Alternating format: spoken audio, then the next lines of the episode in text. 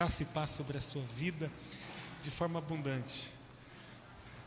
Quero convidar você a acompanhar comigo a leitura da palavra do Senhor que está em Atos dos Apóstolos, capítulo 3. Bem-vindos, bem-vindos, você que está em casa, bem-vindo a esse tempo de celebração a Jesus. As crianças poderão sair. Quero convidar você então para ler comigo Atos dos Apóstolos. Nós vamos ler no capítulo 3. Entregamos tudo ao Senhor, tudo é seu, toda a nossa visão agora está concentrada em Ti. Toda a nossa visão está concentrada em Ti. Não permitimos, Senhor, que nada distraia a nossa vida agora. Não permitimos nenhuma visão secundária tomando o lugar central do que estamos enxergando. Queremos apenas enxergar o Senhor agora. Somente o Senhor, somente o Senhor. Nós paramos tudo que pode rodar em nossa vida agora para nos concentrar em Ti, apenas em Ti, apenas no Senhor, apenas no Senhor.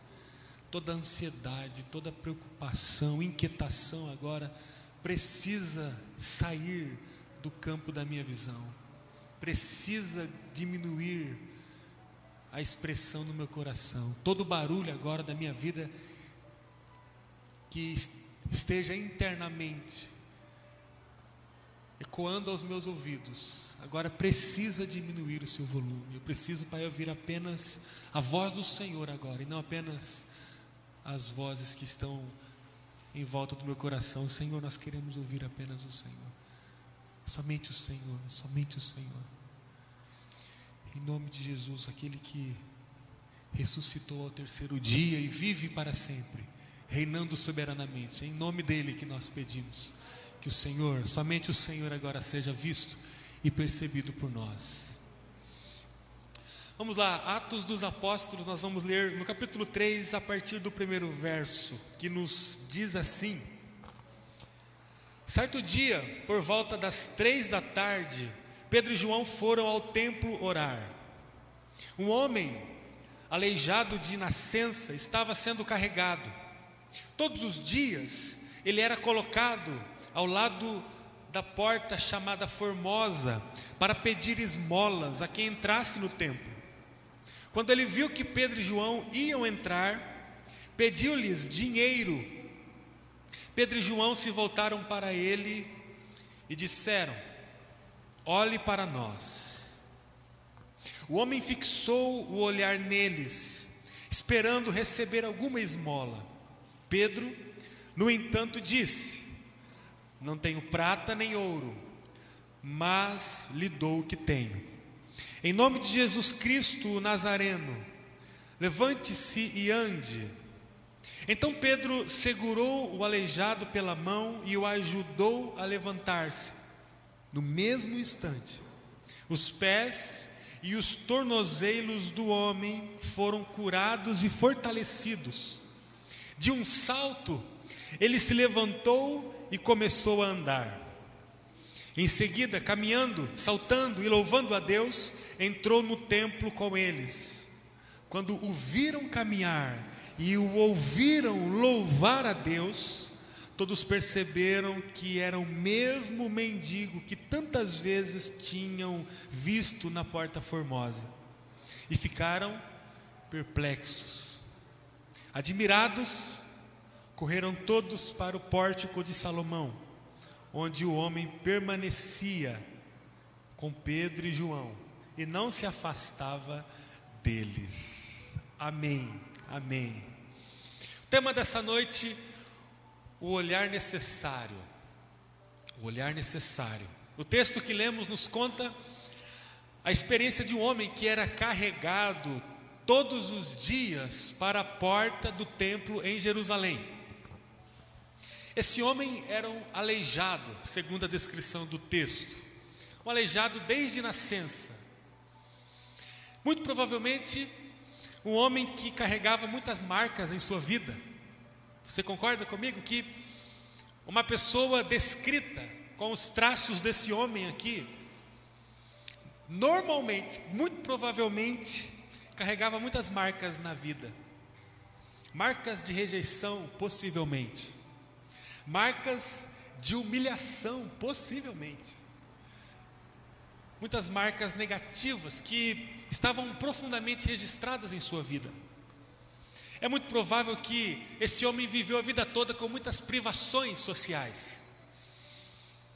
Esse homem viveu a vida toda com muitas marcas de solidão. Podemos imaginar quantos aniversários provavelmente esse homem passou sozinho.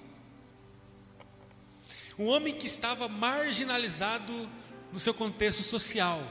Ele era um mendigo, ele era um, um desfacelado que vivia todos os dias na porta de um templo religioso para pedir esmola.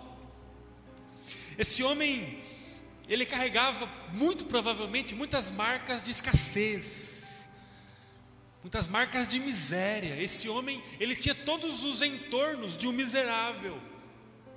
É como se ele não pudesse oferecer outra coisa senão a miséria, porque todo o seu caminho, uma vez que ele, ele era um, um aleijado de nascença, foi percorrido na miséria.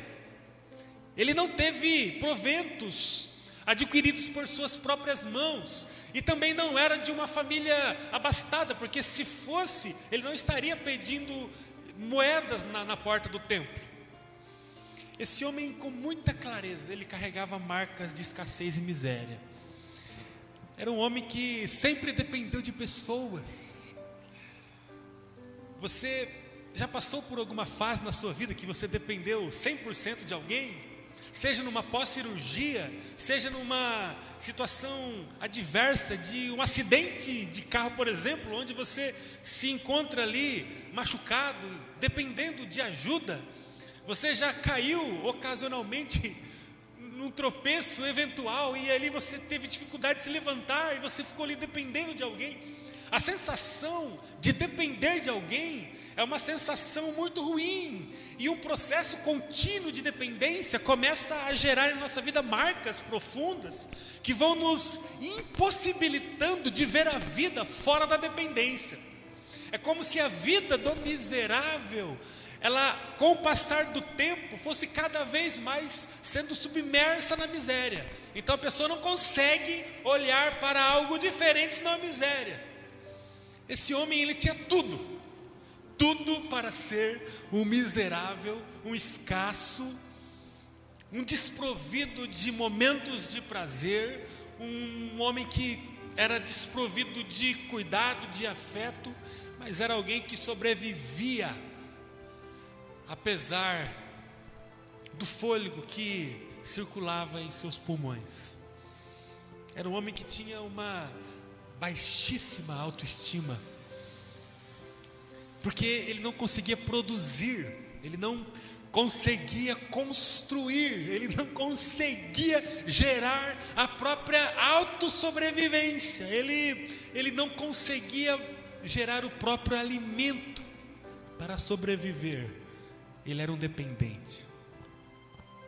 O texto nos fala que todos os dias, todos os dias, esse homem era carregado para a porta do templo para receber esmolas daqueles que entravam no templo.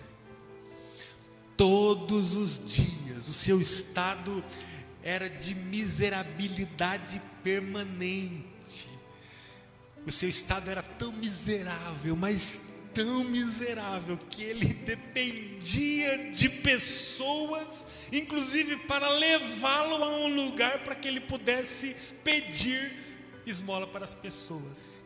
Ele não tinha nem a, a condição de se mobilizar para um lugar favorável para pedir, ele tinha que pedir para pedir, ele tinha que ter a a ingerência, a interferência de alguém para conduzi-lo a um lugar para que ele pudesse pedir para alguém recursos para comer. Olha o grau de dependência desse homem.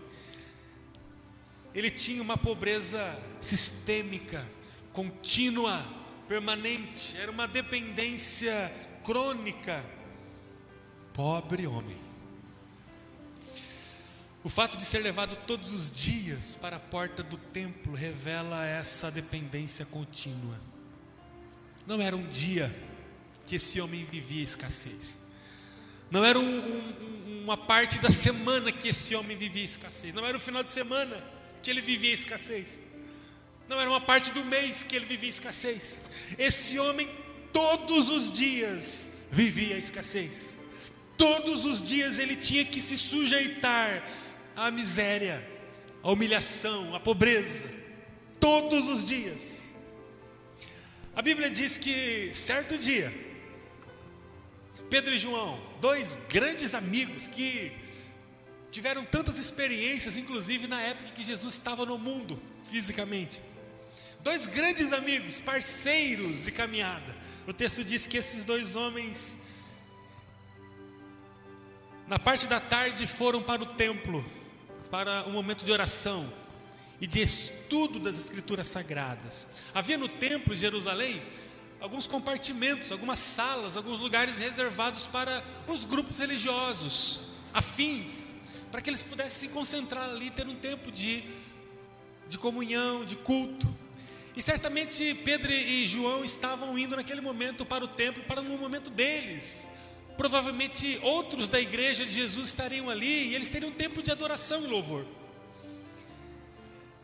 E num dia casual, o mendigo aleijado se encontra com esses dois homens, Pedro e João, na porta do templo. Quando esse aleijado encontra Pedro e João,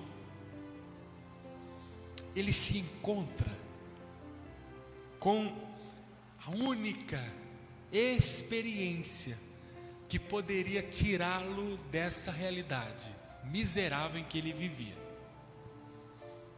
A saber, Jesus Cristo, o Salvador. Esse miserável homem encontrou naquele dia a presença do Espírito Santo transbordava na vida desses dois homens, Pedro e João. Os dois que estavam naquele grupo que foi absorvido pelo derramar da presença do Espírito Santo alguns dias antes em Jerusalém, com a descida do Espírito Santo na festa dos Pentecostes. Esses dois homens foram aqueles que estavam na mobilização da igreja pujante, da igreja inflada. Era a igreja que queimava-se pela presença do Espírito Santo. Esses dois homens eram a plena representação daquele grupo apostólico que estava mergulhado na palavra, na oração, na intercessão, na comunhão uns com os outros, no partir do pão, de casa em casa e no templo. Esses dois homens eram a representatividade plena daqueles que doavam tudo, que dividiam os bens entre si, daqueles que não podiam silenciar a voz diante do mundo. Antes eles saíram buscando os quatro cantos do mundo, anunciando a ressurreição do Cordeiro e a volta dele. Esses dois homens estavam cheios do Espírito Santo e com o coração inflamado diante do chamado de Jesus, da adoração, da presença do Espírito Santo. A partir desse contato, o texto que lemos nos mostra uma libertação milagrosa. O aleijado recebeu algo acima do que ele esperava. Os seus olhos eles se limitavam no ouro e na prata. Mas diante da igreja de Jesus, representada ali por Pedro e João, esse homem encontrou Salvador e libertador de sua vida para sempre. O texto fala que o homem fixou os olhos nele, neles, esperando receber alguma esmola. É o versículo 6. Pedro, no entanto, disse: Não tenho prata e não tenho ouro, mas lhe dou o que tenho, em nome de Jesus, o Nazareno, levante-se e ande. Versículo 7. Então Pedro segurou o aleijado pela mão e o ajudou a levantar-se. No mesmo instante, os pés e os tornozelos do homem foram curados e fortalecidos. Versículo 8. De um salto, ele se levantou e começou a andar. Em seguida, caminhando, saltando e louvando a Deus, entrou no templo junto com eles. Todos nós carregamos algumas necessidades. Há aqueles que carregam tanta necessidade que chegam a ter a vida presa a um estado de miséria. São pessoas marcadas pela rejeição, são pessoas marcadas pela humilhação. São pessoas que passam os aniversários sem ter pessoas ao lado para celebrar a vida. São pessoas marcadas pela escassez. Há muitos que são marcados pela miséria. Há muitos que têm o escasso como um lugar de habitação. Há muitos que não têm brilho na vida. Há muitos que não têm brilho próprio. Há muitos que precisam sempre ser carregados. Há muitos que precisam de ajuda para sobreviver. Há muitos assim. São pessoas que são marcadas pela baixa autoestima, porque nunca conseguem construir, nunca conseguem ter êxito na vida, não conseguem produzir, não conseguem olhar para a família, para a vida, para o contexto e dizer assim: eu sou feliz e pleno naquilo que construo. Há muitos assim. Eu queria perguntar a você hoje, como que está a tua vida hoje? Você tem problema com rejeição? Você é uma pessoa que vive sozinho ou sozinha? Você habita a sua vida isoladamente, apesar de ter pessoas ao seu lado o tempo todo? Como é que está a tua vida hoje? Você é marcado pela escassez? Você é marcado pela miséria? Eu gostaria que você olhasse agora com muita honestidade para dentro de si. Porque se você não tiver essa capacidade de olhar para dentro de si, você vai sair daqui do mesmo jeito. Você vai sair daqui sem o impacto que Jesus quer oferecer você hoje. Você precisa olhar para dentro de si e com muita honestidade perguntar a si mesmo: eu sou uma pessoa que vive na miséria? Eu tenho alguns traços opacos, ou seja, eu vivo uma vida sem brilho, eu vivo uma vida na escassez ou eu vivo uma vida abundante? Qual é a minha vida hoje? Como que eu posso me caracterizar hoje? Como eu me explicaria hoje? Eu produzo, eu construo, eu sou abundante, eu sou feliz com os resultados que hoje eu tenho obtido na minha vida. Há muitas pessoas que vivem com as duas pernas físicas, mas têm uma existência semelhante à existência daquele homem que vivia na porta do templo em Jerusalém. São pessoas que têm uma estrutura de vida física, uma estrutura de vida é, é, social, mas existencialmente são pessoas que vivem uma escassez absurda. Há muitas pessoas que vivem em sua miséria, se contentando com o ouro e com a prata. Há muitas pessoas que só conseguem olhar para a possibilidade de receber alguma coisa para a manutenção da sua miserável existência no mundo.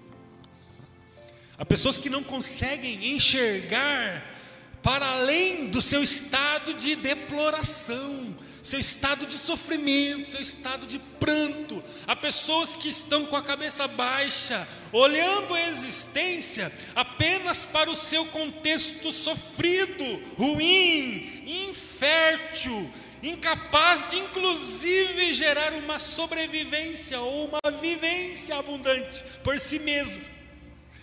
Há pessoas que não conseguem enxergar para além do seu estado deplorável de vida.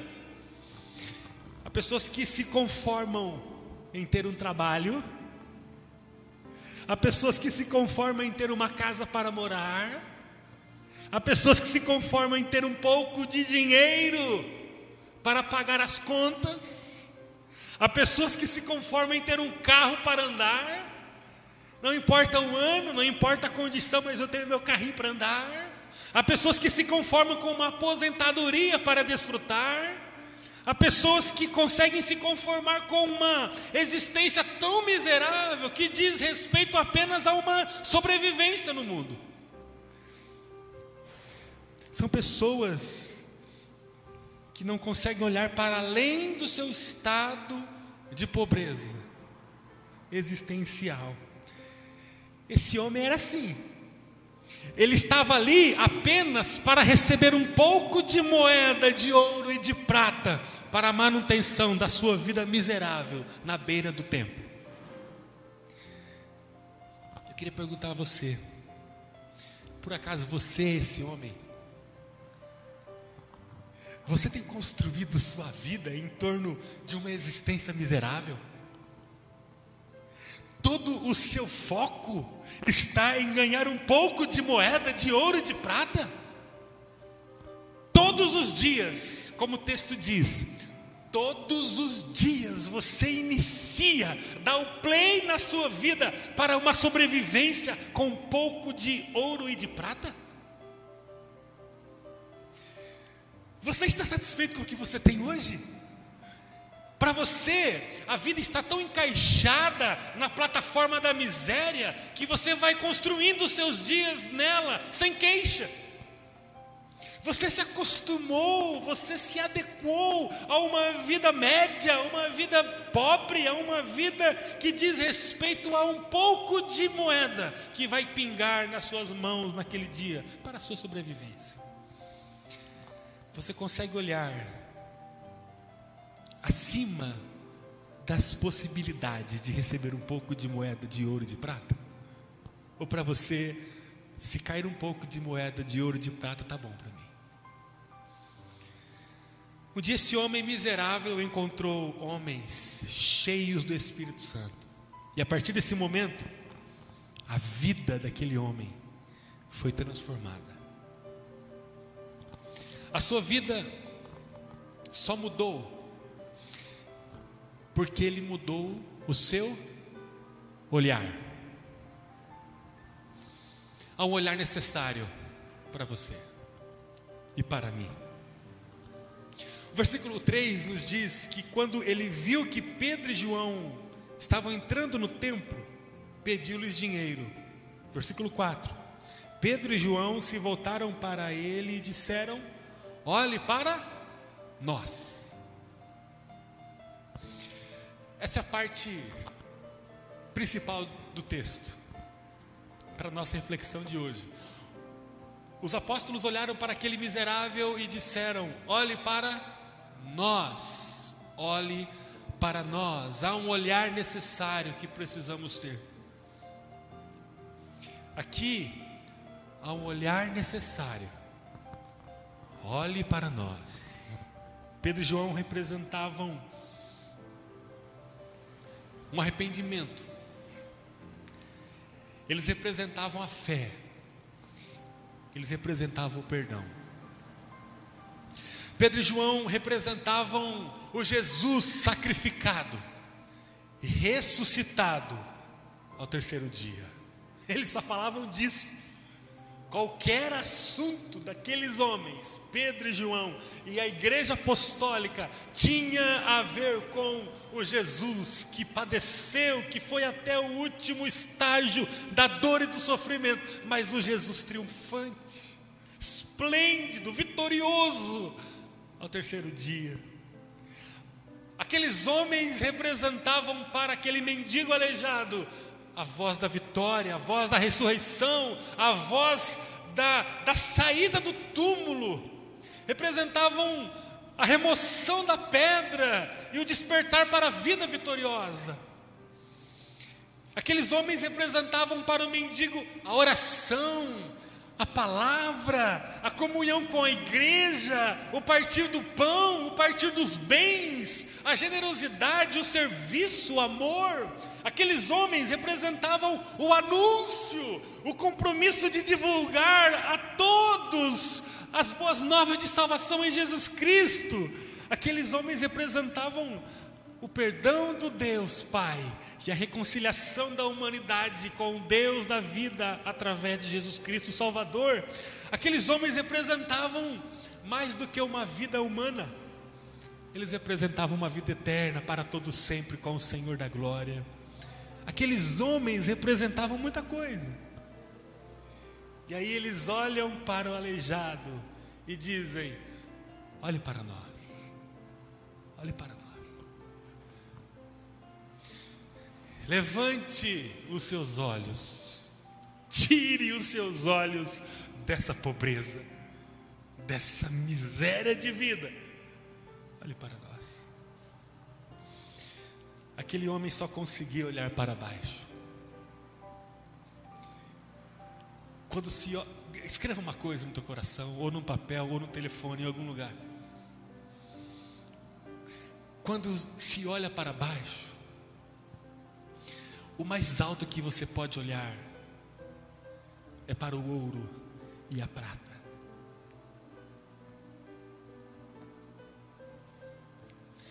Quando se olha para baixo, o mais alto que se pode olhar é para o ouro e para a prata. E ele estava assim, aquele homem. Ele não conseguia olhar para um lugar mais alto.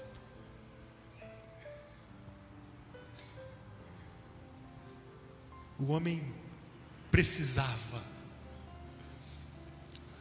subir um pouco seus olhos e olhar para a expressão do amor de Deus revelada naqueles homens, Pedro e João. Quando o aleijado consegue levantar um pouco os olhos, olha só que exercício, olha só que ato. Quando aquele homem consegue levantar um pouco, um pouco seus olhos da sua miserabilidade, e aí ele começa a levantar os olhos, tirando os olhos da escassez, da pobreza, da improdutividade, da dependência, do isolamento, da descriminalidade que ele sofria, do abandono. Quando ele começa a tirar os olhos da sua própria vida, ele vai subindo, vai subindo, vai subindo e encontra a expressão do Evangelho na vida dos apóstolos. Naquele momento, quando ele levanta os olhos, quando o olhar necessário acontece, ele escuta as palavras de vida. Não temos ouro, não temos prata. Se a fala terminasse ali, ele poderia imaginar, mas o que eu mais desejo, o ápice para mim vocês não têm, para mim não, não serve. Mas quando ele continua a ouvir os apóstolos, ele escuta: não tenho ouro, não tenho prata, mas o que nós temos nós te damos. Levanta-se e anda. A partir dessa palavra, a vida dele foi transformada. A partir dessa palavra, ele recebeu o que jamais poderia receber com o ouro e com a prata. Ele, ele poderia levar para casa uma caixa de ouro enorme, mas que jamais seria equivalente ao que ele recebeu naquele momento dos apóstolos, que foi na palavra de Jesus o sopro da vida, da vida. A vida que ele recebeu jamais poderia ser comparada aquilo que ele poderia receber naquele dia, ou nos dias subsequentes, ou nos dias totalizados de sua vida.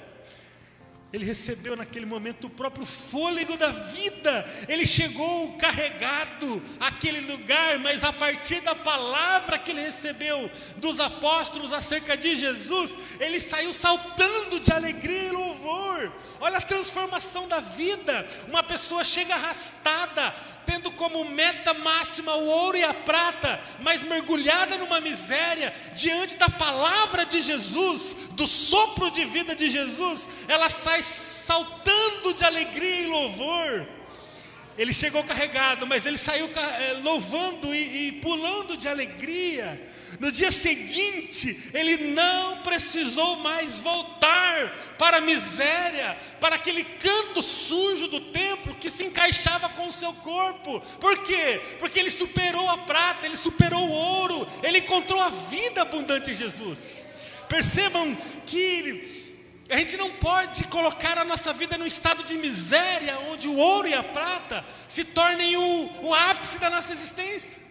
Porque nós seremos miseráveis como esse aleijado. Por mais que você tenha duas pernas, uma casa para morar, para viver, para dormir, um carro para trabalhar, uma, um certificado de, de formação, uma, uma empresa, um, um trabalho, não importa a sua realidade, não importa. Se Jesus não soprar na sua vida, você será um aleijado existencial que não vai conseguir superar o que o ouro e a prata podem lhes oferecer. É o olhar necessário que precisamos ter.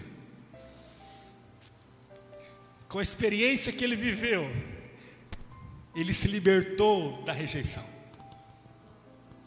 ele se libertou da humilhação, ele se libertou da solidão. Com o olhar necessário, ele recebeu a dignidade, ele recebeu uma identidade. Quantos que vivem no mundo com os armários abarrotados de ouro e prata sem uma identidade? Vivem existencialmente uma miséria de vida. Naquele momento em que ele colocou os olhos na expressão do Evangelho, a corrente da escassez e da miséria caiu dos seus punhos o brilho voltou, ou o brilho chegou, ele passou a produzir, ele passou a realizar, porque ele passou a não mais apenas sobreviver, mas ele saiu da morte para a vida, ele passou a viver. E não é qualquer vida, é uma vida plena. Você está diante de Jesus agora. Há nesse lugar onde você está, homens e mulheres cheios do Espírito Santo. E diante dessa oportunidade, você pode escolher se você vai continuar olhando para baixo, para o ápice do seu campo de visão que vai parar no ouro e na prata, ou se você vai direcionar o seu olhar para o lugar certo, na direção de Jesus, o Salvador da humanidade. Você vai sair daqui e continuar a sua vida buscando as suas míseras moedas de prata e de ouro? Ou você vai sair daqui com um grito de liberdade, saltando de alegria, para viver uma vida vitoriosa em Jesus? Ou você vai sair daqui olhando para baixo e amanhã pela manhã você vai sair para buscar as suas míseras moedas de prata, fazendo a manutenção da sua vida num lugar de miséria e pobreza, dependendo de pessoas, dependendo de alguns sucessos para que você tenha alguma realização na vida, como aquele miserável homem ou você vai de uma forma definitiva sair daquela porta ou desligar essa transmissão, vivendo uma nova vida. Uma vida que não está no campo do ouro e da prata, não está nessa dimensão, é uma vida para além dela. Eu gostaria que você agora fechasse seus olhos. Você que está em casa, feche seus olhos agora também. Imagine agora comigo a cura chegando em sua vida.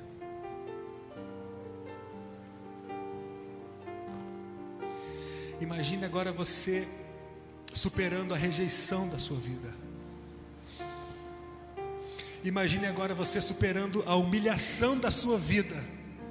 Esse momento é muito importante. Você precisa agora se concentrar.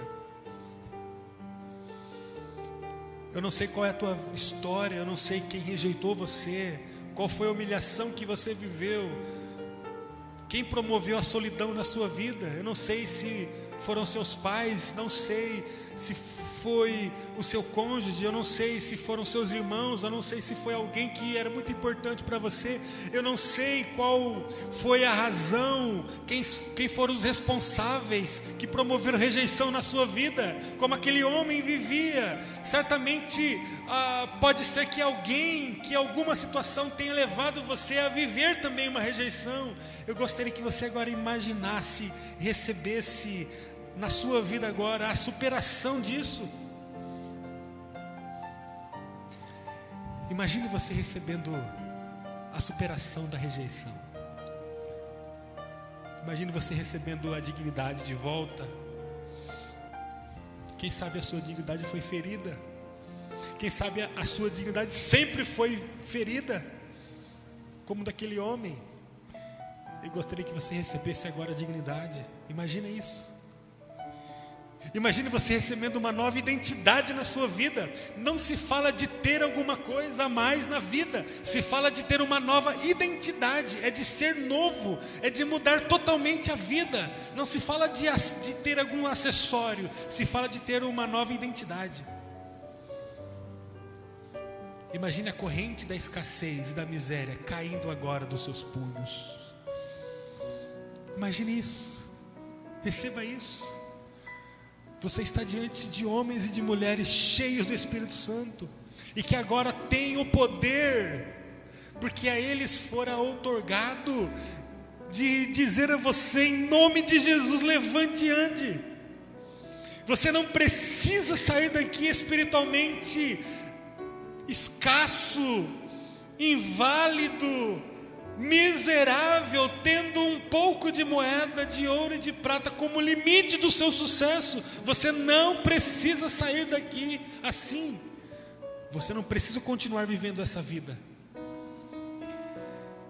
Imagine você produzindo, sendo feliz, sendo abundante, iluminando o mundo, não com coisas que referem-se aos prazeres da vida, ao ouro e à prata, mas iluminando o mundo com a luz que vem do céu, que vem do trono do Senhor, que é o próprio Senhor. Imagine você sendo referência para muitas pessoas você não precisa ficar escasso no canto do templo como um coitado, vivendo como um miserável. Você não precisa, porque você está diante daqueles que representam a igreja de Jesus, daqueles que carregam a presença de Jesus. Você não precisa ficar do mesmo jeito. Você precisa só ter o olhar necessário você precisa olhar para Jesus agora e receber a palavra profética sobre a sua vida. E nós estamos aqui, como Pedro e João estiveram um dia diante daquele homem, para orar por você, para que as cadeias possam cair diante de você. Você está a ponto de receber, é, está pronto para receber essa nova vida em Jesus agora? Você tem coragem de levantar a sua cabeça e olhar para além da sua existência miserável?